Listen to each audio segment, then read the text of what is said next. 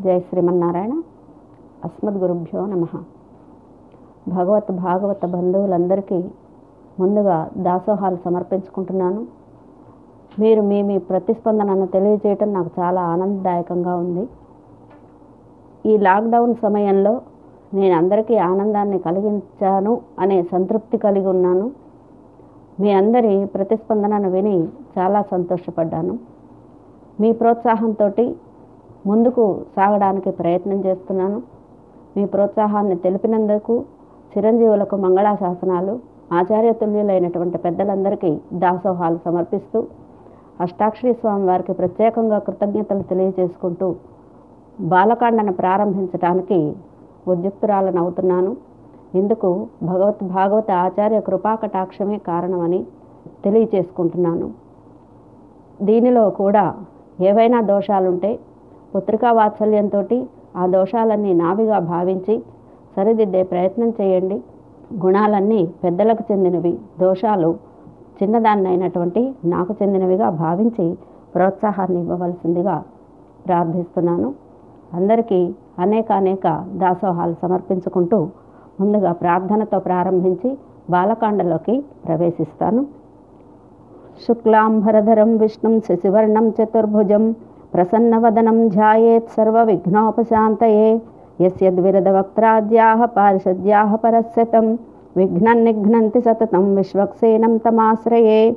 ज्ञानानन्दमयं देवं निर्मलस्फटिकाकृतिम् आधारं सर्वविद्यानां हयग्रीवमुपास्महे।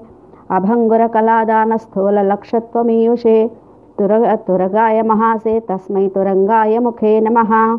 कूजन्तं राम रामेति मधुरं मधुराक्षरम्।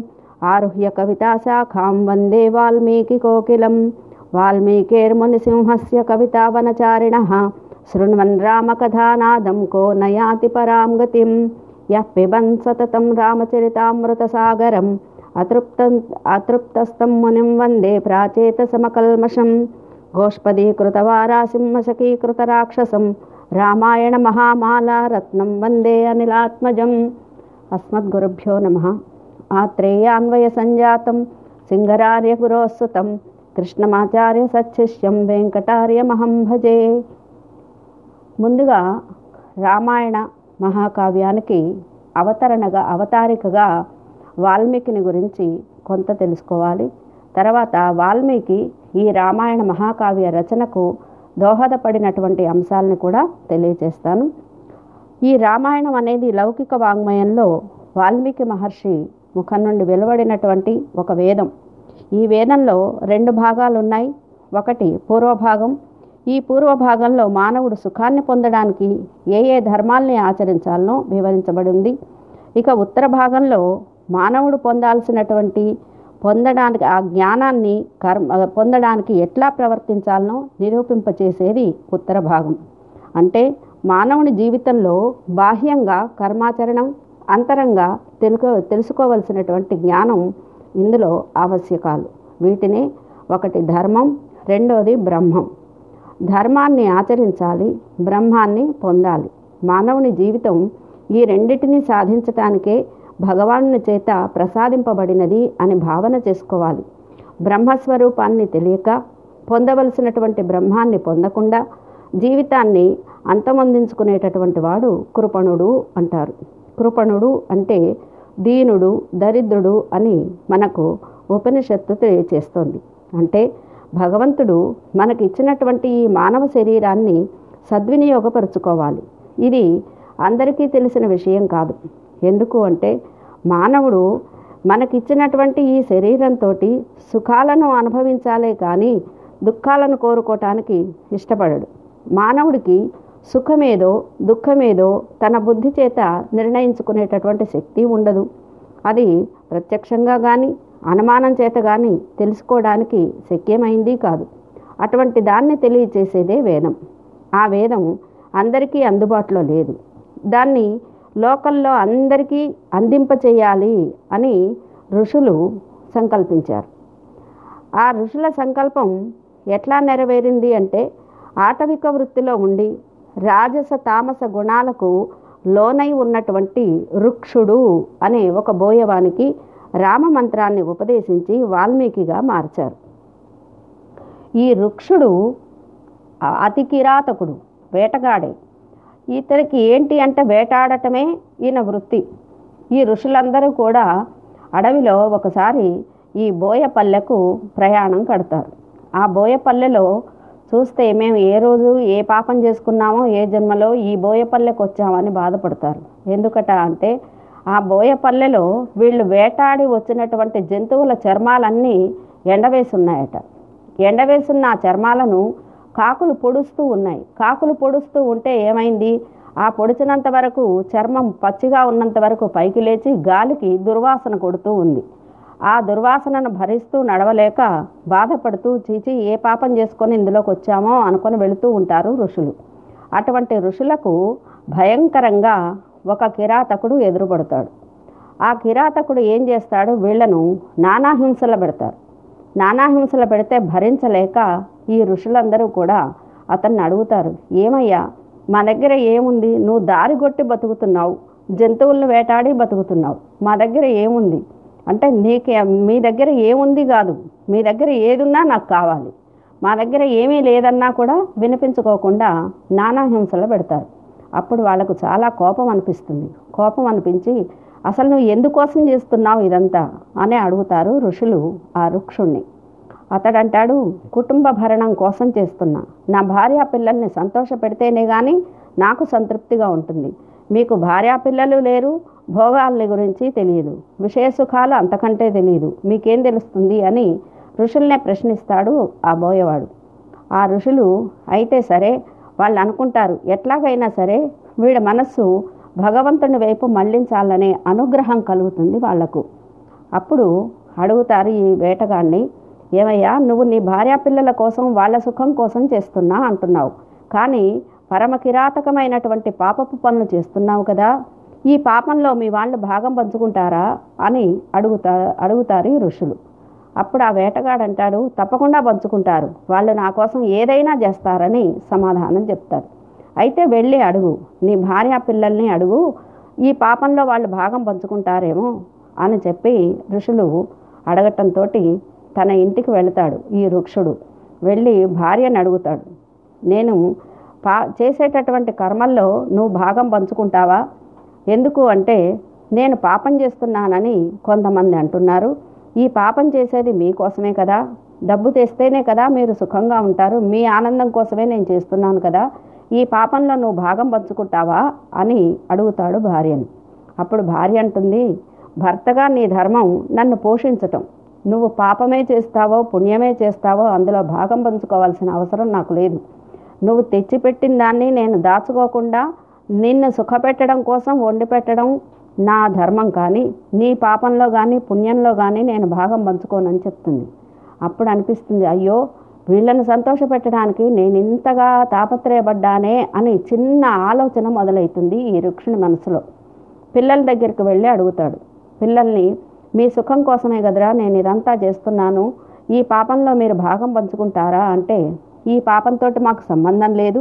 తండ్రిగా నీ ధర్మం ఏంటి? మమ్మల్ని పోషించటం. మాకు మా అంతటా మాకు సంపాదించుకునే శక్తి వచ్చేంత వరకు పోషించటం నీ బాధ్యత. నువ్వు పాపమే చేస్తావో పుణ్యమే చేస్తావో దొంగతనమే చేస్తావో కష్టమే పడతావో మాకు సంబంధం లేదంటారు దాంతో నేను చేసేదంతా వీళ్ళ సంతోషం కోసం చేస్తే ఈ పాపంలో వీళ్ళు భాగం పంచుకోవట్లేదు కదా అని వచ్చి ఈ ఋషుల కాళ్ళ మీద పడతాడు. ఋక్షుడు వాళ్ళు ఆ ఋషులు అనుగ్రహించి ఇతనికి రామ మంత్రోపదేశాన్ని చేస్తారు. ఆ రామ మంత్రాన్ని జపిస్తూ కూర్చొని ఉంటాడు. ఆ కూర్చున్న అతని మీద పుట్ట పెడుతుంది. ఆ పుట్ట నుండి రామమంత్ర మహిమ చేత ఆ ప్రకాశానికి పుట్ట పగిలి బయటకు వచ్చినటువంటి వాడే వాల్మీకి. వల్మీకము అంటే పుట్ట. ఆ పుట్ట నుంచి బయలుపడినటువంటి వాడే వాల్మీకి. ఇతనికి ప్రాచేతసుడు అనే పేరు కూడా ఉంది. ప్రాచేతసుడు అంటే వరణుడు వర్షిస్తే వెలికొచ్చినవాడు. కనుకనే ఇతడు ప్రాచేతసుడు.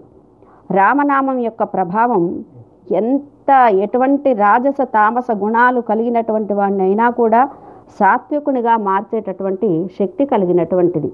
ఆ రామనామ ప్రభావం చేతనే ఇక్కడ వాల్మీకి ఆవిర్భవించాడు. రామనామం తెలుసు కానీ అతనికి రాముని గురించి తెలియదు. రాముడు సాక్షాత్ పరంధాముడు. సర్వజగత్ కారణమైన పరబ్రహ్మమే మానవత్వాన్ని నిలపడానికి వేదాలు శాస్త్రాలు కాకుండా తానే స్వయంగా మానవుడిగా దిగి రావాలని సంకల్పించాడు ఆ పరమాత్ముడు.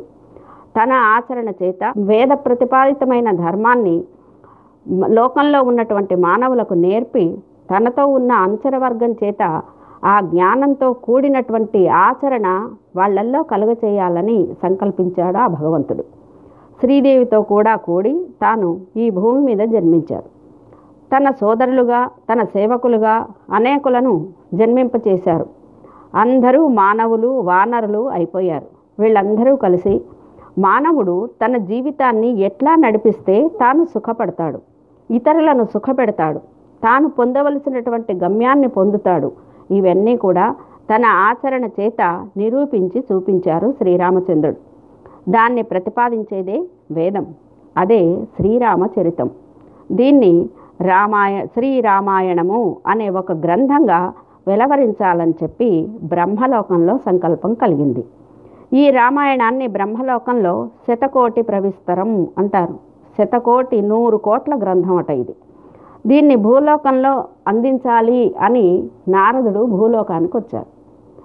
శ్రీ రామనామం చేత సిద్ధి పొందిన మహర్షి వాల్మీకి తన ఆశ్రమంలో ఈ శ్రీరామనామాన్నే జపిస్తూ ఉన్నారు వాల్మీకి రామనామ మహిమను తెలిసినవాడు కానీ రాముని మహిమను తెలిసినవాడు కాదు.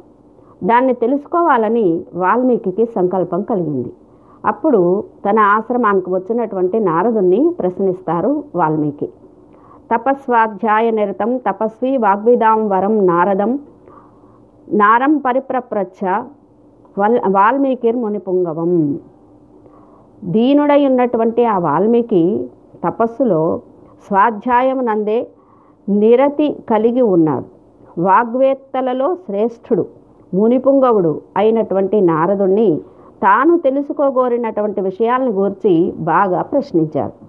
ఇది శ్రీ రామాయణానికి మొట్టమొదటి శ్లోకం.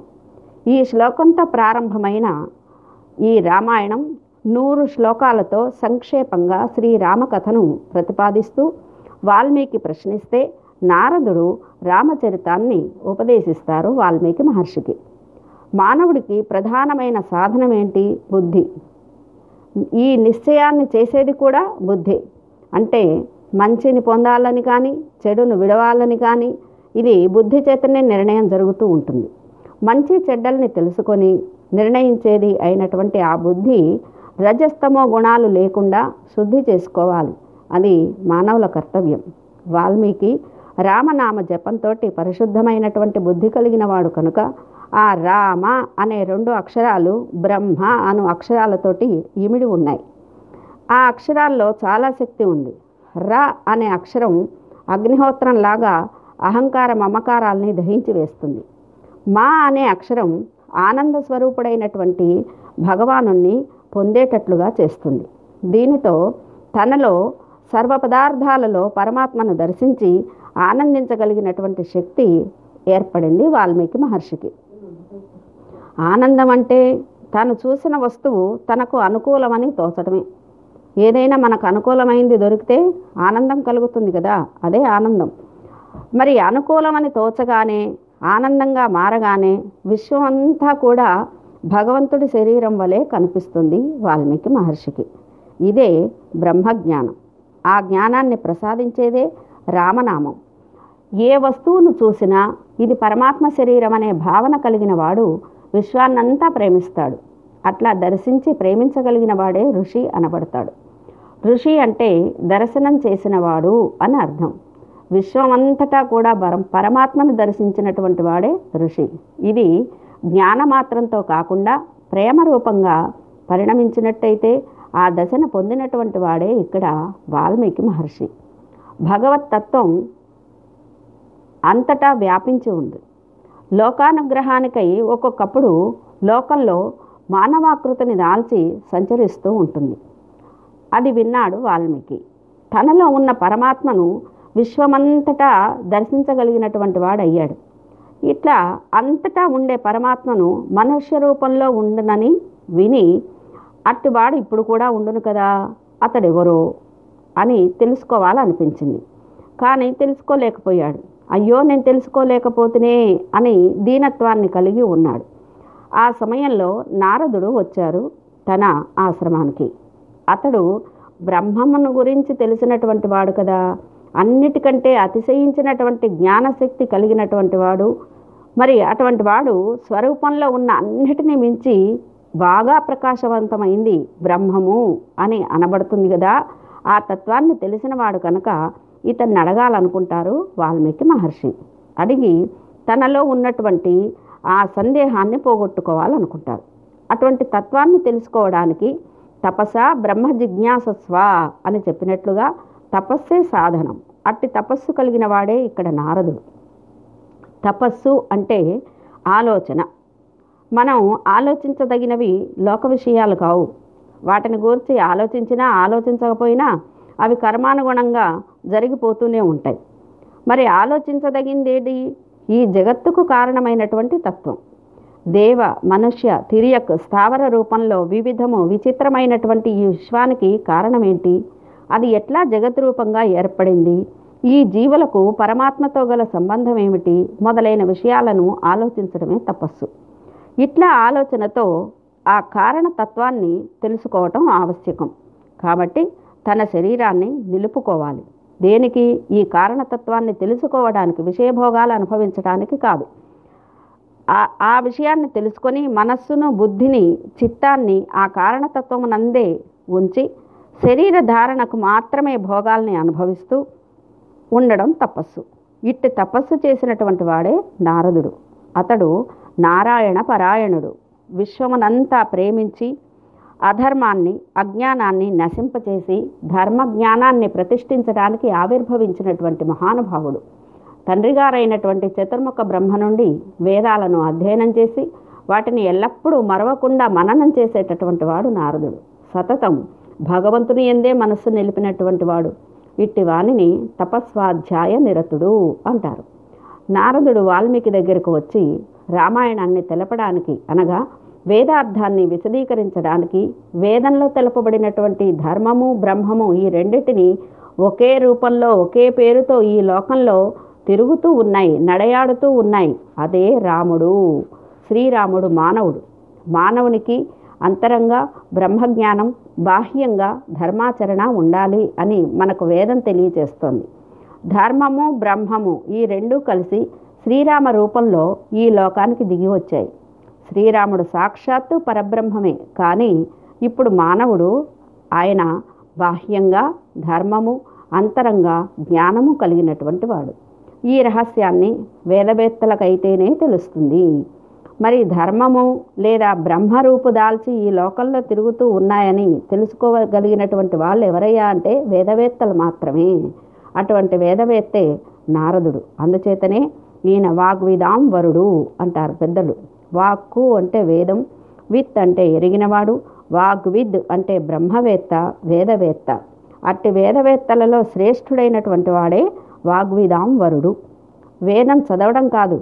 ఆ వేదం చేత ప్రతిపాదింపబడినటువంటి ధర్మము బ్రహ్మము కలిసి ఈ లోకంలో మనుష్య రూపంలో సంచరిస్తున్నాయని తెలుసుకొని గుర్తింపగలిగిన వాడే వాగ్విదాంబరుడు కొందరు వేదాన్ని తెలుసుకోవచ్చు వేదవిహిత కర్మల్ని ఆచరించవచ్చు. ఎదురుగా నడుస్తూ మనిషి రూపంలో ఉంటూ భగవానుడే వచ్చిన నాడు గుర్తించడం కష్టం.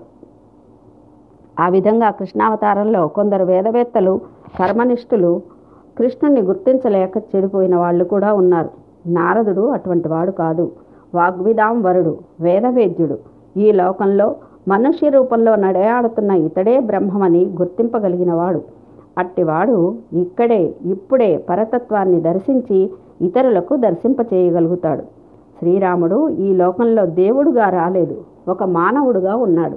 కానీ వేదాన్ని బాగా తెలిసినవాడు నారదుడు. కనుక ఆ వేదవేద్యుడే శ్రీరాముడుగా ఈ లోకంలో ఉన్నాడని తెలుసుకున్నటువంటి వాడు. వాల్మీకి శ్రీరాముణ్ణి తెలిసినా అతని సౌలభ్యంతో పరత్వాన్ని మాత్రం తెలుసుకోలేకపోయాడు.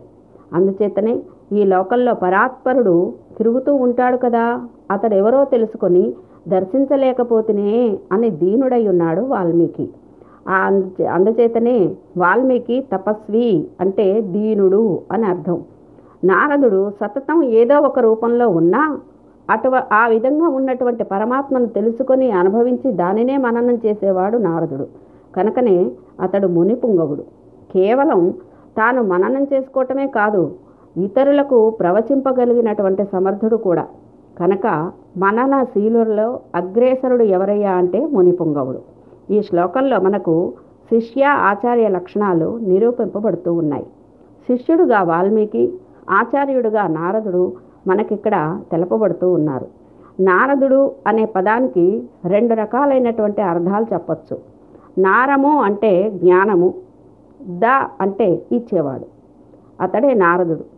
నరుడని భగవానుడికి పేరు. అనగా తనను పొందించువాడు అని అర్థం. భగవానుణ్ణి పొందించడానికి భగవానుడే ఉపాయం. కనుక అతన్ని నరుడు అంటారు. నరునికి సంబంధించిందే నారము. దానిని ఇచ్చేవాడే నారదుడు. అంటే భగవంతుని స్వరూపాన్ని రూపాన్ని గుణాలను తెలియచేసేవాడు నారదుడు. నర అంటే జీవుడు. వానికి సంబంధించిన అజ్ఞానాన్ని అదియే నారము అంటారు. ఈ నారమును అజ్ఞానాన్ని పోగొట్టి జ్ఞానాన్ని ఇచ్చేటటువంటి వాడు నారదుడైతే ఇంకొక అర్థంలో నారము ద అంటే ఛేదించేవాడు అజ్ఞానాన్ని ఛేదించేవాడు నారదుడు. జీవుల అజ్ఞానాన్ని తొలగించేటటువంటి వాడే ఆచార్యుడు అనగా గురువు.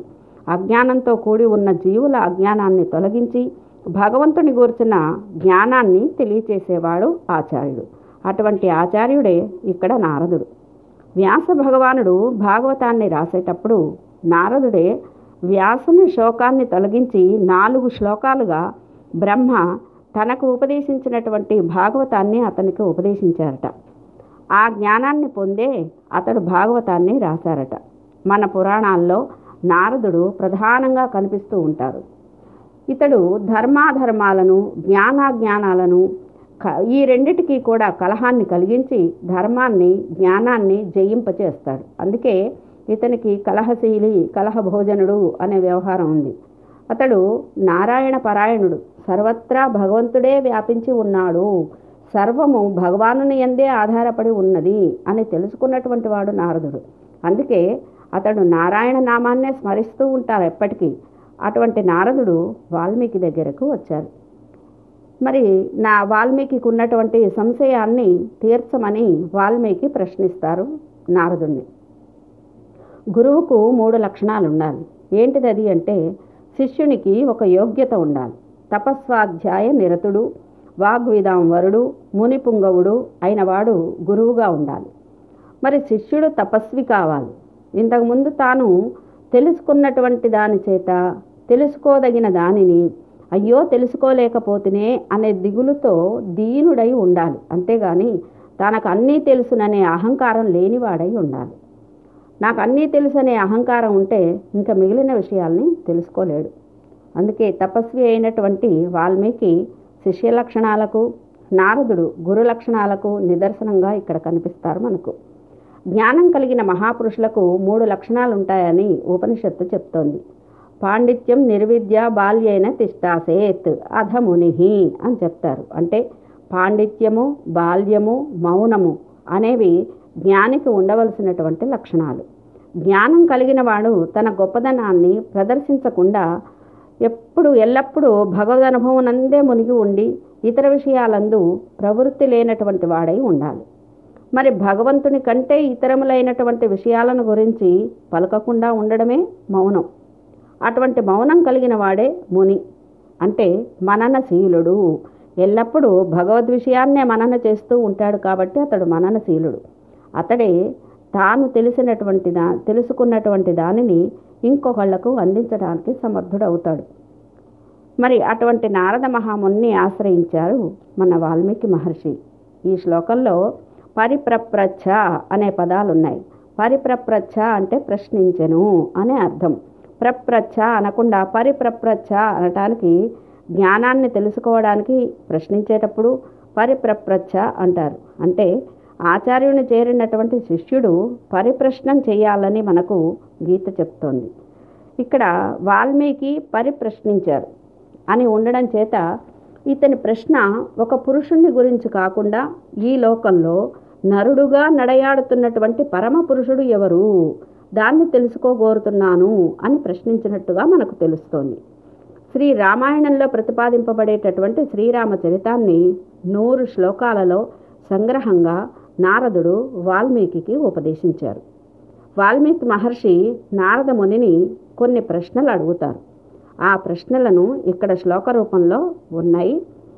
కోన్వస్మిన్ సాంబ్రతం లోకే గుణవాన్ కస్య వీర్యవాన్ ధర్మజ్ఞశ్చ కృతజ్ఞశ్చ సత్యవాక్యో దృఢవ్రత చారిత్రేణ చ కో యుక్త సర్వభూతేషు కో విద్వాన్ కహ కస్ కహ చ ఏక ప్రియదర్శన ఆత్మవాన్ కో జితక్రోధో ద్యుతి ద్యుతిమాన్ కో అనసూయక కస్య బిభ్యతి దేవాస్య జాతరోషస్య సంయుగే.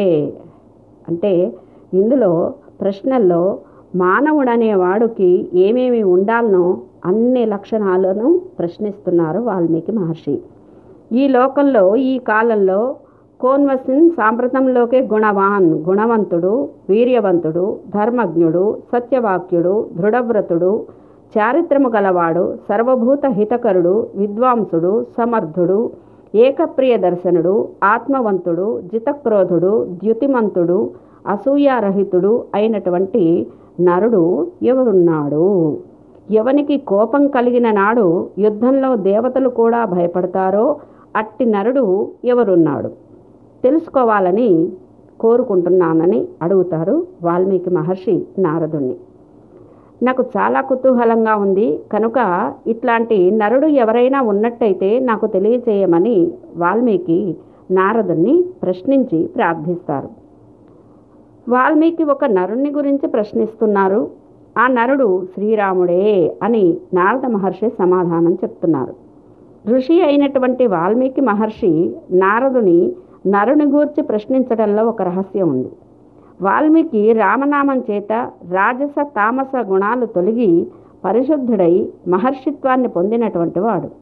మరి రాముడు నరుడుగా ఈ లోకంలో ఉన్నాడని వాల్మీకి తెలుసు. అట్టి నరుని నామమే కదా తనను ఇంతవాణ్ణి చేసింది.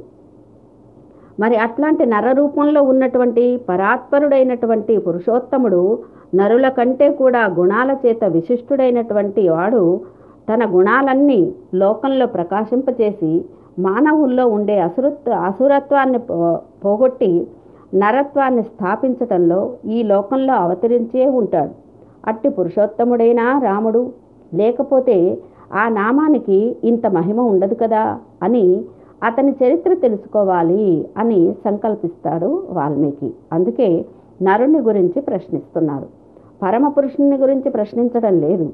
ఇక్కడ శ్రీరామచంద్రుడు నరులలో ఉన్న అసురత్వాన్ని పోగొట్టడానికే నరత్వాన్ని స్థాపించడానికే పరత్వాన్ని మరుగుపరుచుకొని నరుడుగానే జన్మించి తన నడబడితో నరులను నరులుగా తీర్చిదిద్దారు. కనుక ఇందులో రాముణ్ణి గురించి నరుణ్ణి గురించినటువంటి విషయాన్ని తెలుసుకోవాలని వాల్మీకి మహర్షి నారద మహర్షిని కోరుకున్నారు. ఇంకా ఈ రామాయణాన్ని గురించి ఇంకా ఏమేమి ముందుగా తెలియచేస్తారో తర్వాతి భాగంలో తెలుసుకుందాం. జై శ్రీమన్నారాయణ.